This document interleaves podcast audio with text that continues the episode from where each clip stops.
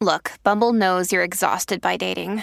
All the must not take yourself too seriously and 6 1 since that matters. And what do I even say other than hey?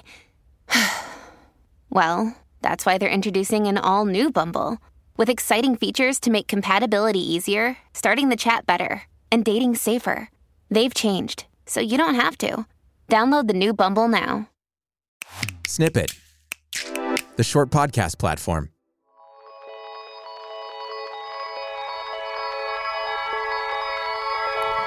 Welcome to The Awakening Code, a new show from Snippet featuring conversations around the process we call awakening and living more consciously and on purpose. This week, we're thrilled to be joined by spiritual practitioner Spencer Clem.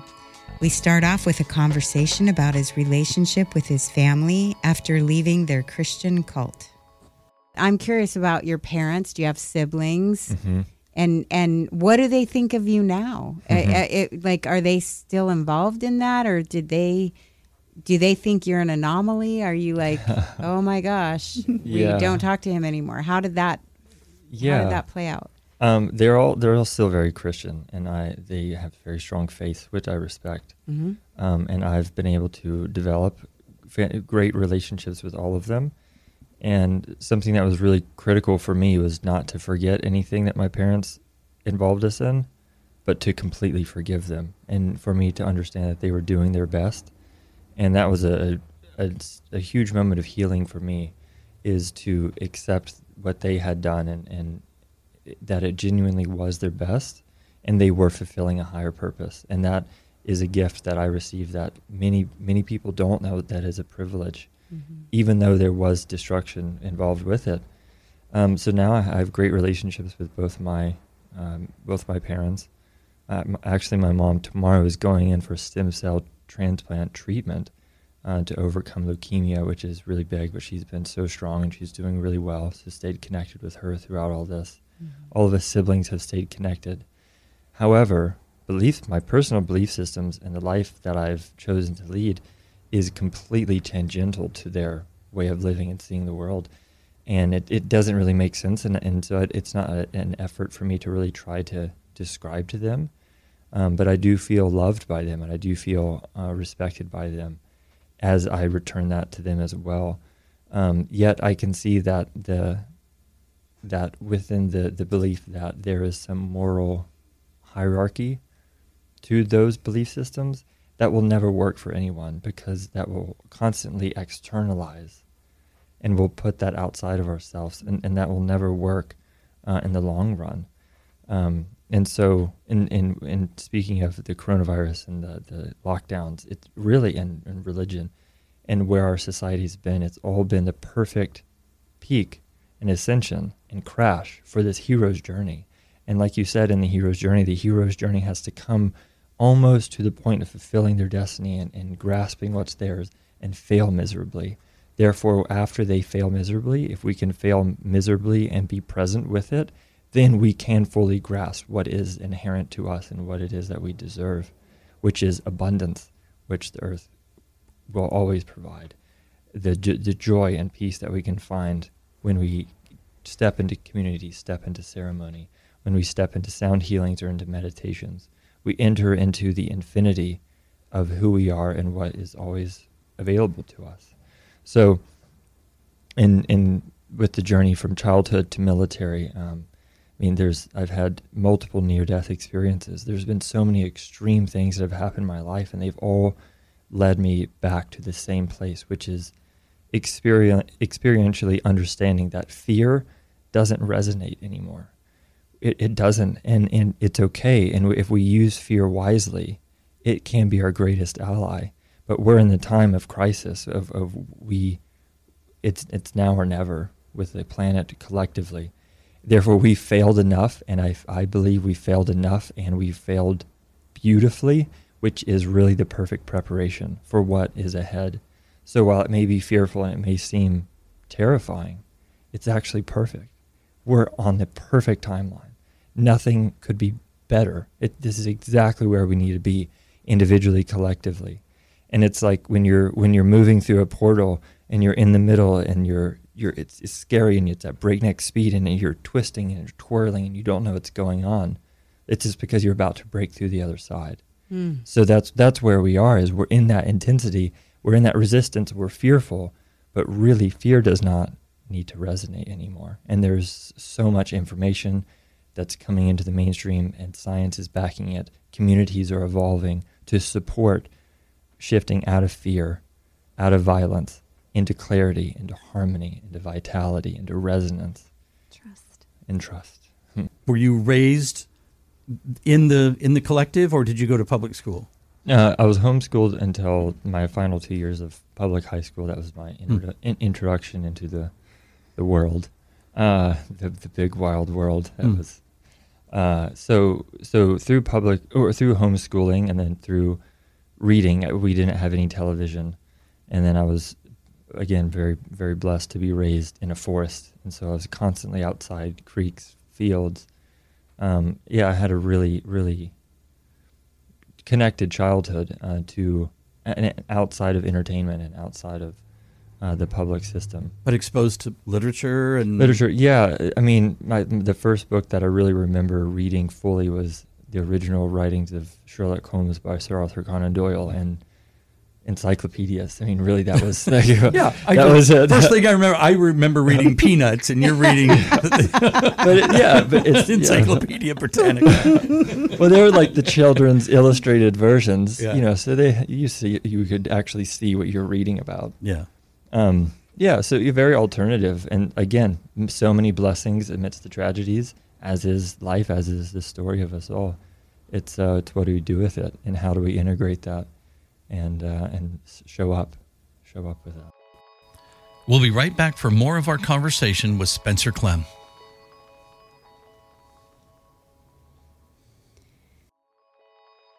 Welcome back to the Awakening Code. Our conversation with Spencer Clem continues.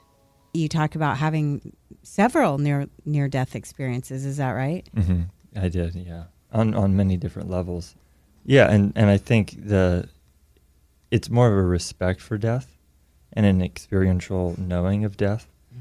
And so, yeah, some some were very tragic. One was a drug overdose. Um, another one was giving up my spirit, my will to live. Um, and then another one was a, a physic physically dying. Um, so the first the first one that I experienced was a physical, actual death, where I my body stopped, my heart stopped beating, and I was gone, and I was brought back. That was during the training. Um, In the Air Force. Air Force training. hmm and that one was a, uh, that was the f- a different, ex- very different experience because uh, there was a, a choice to come back. Um, yet, since there was so much intensity around me um, that was going on, um, the choice to come back was almost an obligation because I knew that I, I hadn't even begun to fulfill what I was there to do, and also I felt a sense of obligation, not only from the military but where I was. Um, so that that was that was the first one uh, that I experienced. The second the second near death experience that I had um, is just a full psychotic breakdown, just totally psychologically done, dist- in full distress. Were you still in the I military? was still in the military at this point, yeah. And before I had found any therapy, really dove into the truth of who I am. Being in that state of, and it's it's very normal to be in that state of of psychologically just being ready to go. And so the place that I went to in that space was it was a very different place because, again, there was a choice, a very clear choice to return. Um, yet it was I was so disconnected. It was so disconnected, and so visually in what my body was fe- feeling. Um, again, it, it, I just knew that it wasn't my time, but I was so disconnected. Yet the, what the the the biggest lesson was again I had the choice. Um, come to the next near death experiences was a physical overdose where I I was in you know, having completely overloaded my system, and I was in a space where I was I was laying on a bathroom floor. Again, there was so little motivation to live. My my will to live was absolutely gone because where I was in my life, where I was in the military. I knew it was so wrong, so disconnected, so far off. and I didn't know how to return. I didn't know how to get out of that space, and so that's what the substances were. That's what that allowed me to experience, and then I just overloaded myself.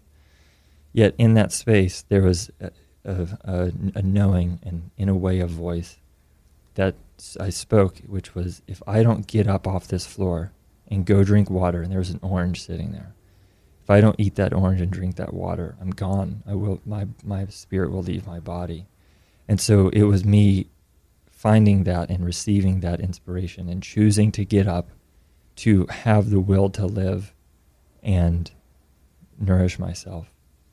Um, so then fast forward from all of those experiences coming forward, um, well, throughout my whole life, I th- from, stemmed from firefighting when I was younger. I had a fear of dying young in a car wreck, and I just always knew that I was going to die young in a car wreck. And so, throughout all of those experiences, I knew it wasn't my time, and they were all of those experiences were reflections of where I was in, at that time. So, where I went, you could say, after death, was a reflection of where I was energetically.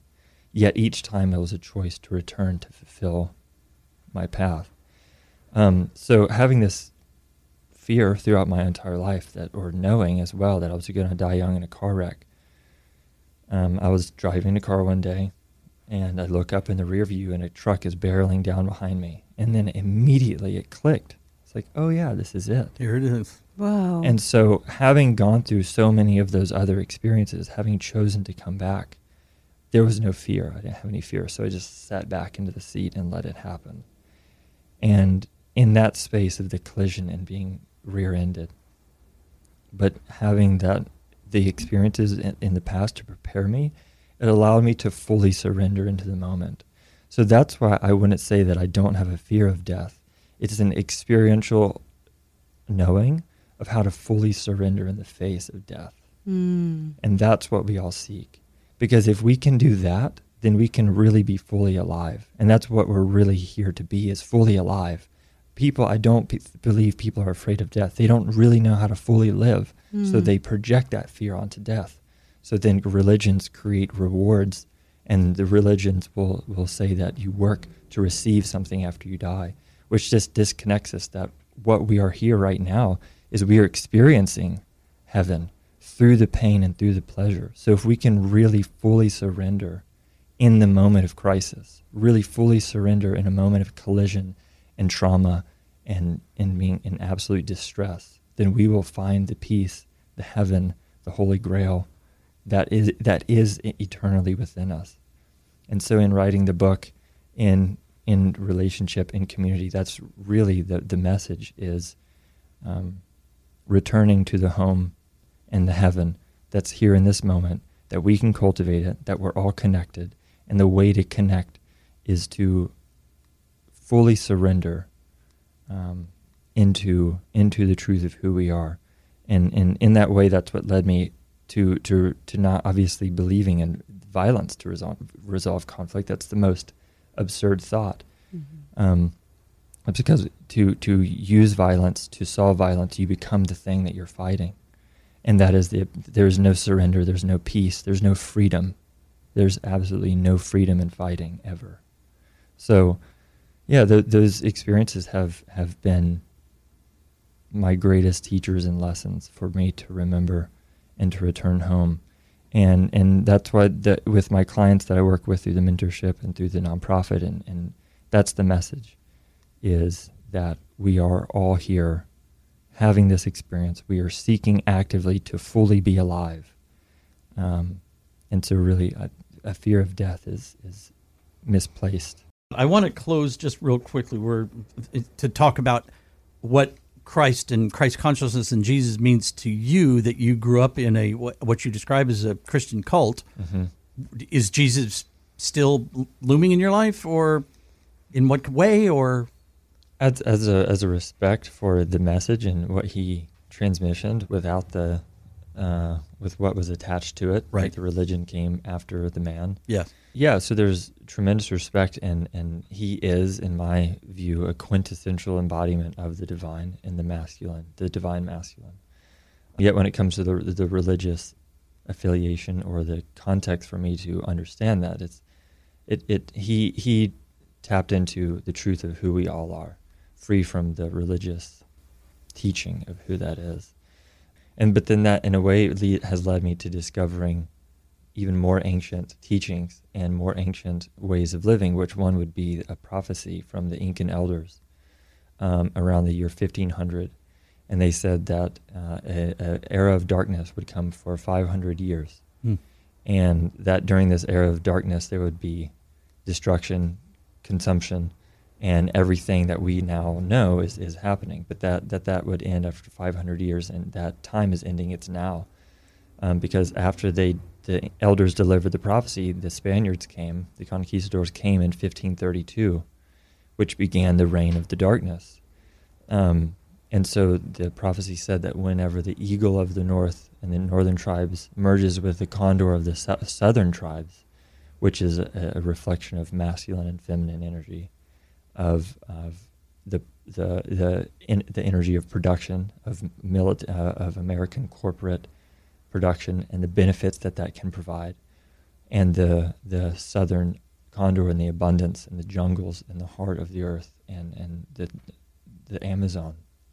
And when those two cultures merge, then then we will know lasting peace when the masculine and feminine come back into connection, and r- we reconcile that, and we reconcile that within ourselves. We reconcile that within our relationships. Then we will know lasting peace, and so that's for me, that's what inspired the creation of the business Soaring Eagle Wellness is to take the eagle energy and to get us soaring, to really reach our fullest expansion and to really soar and meet the condor of the south that's been waiting for us and ready for us all along. Mm-hmm. They they understand they are connected, um, and and th- these stories go back farther than Jesus' story. Oh, of course, right. And so and and so that Jesus for me is is a divine uh, example of the divine masculine individual, indigenous communities show us how that divinity interacts with the whole.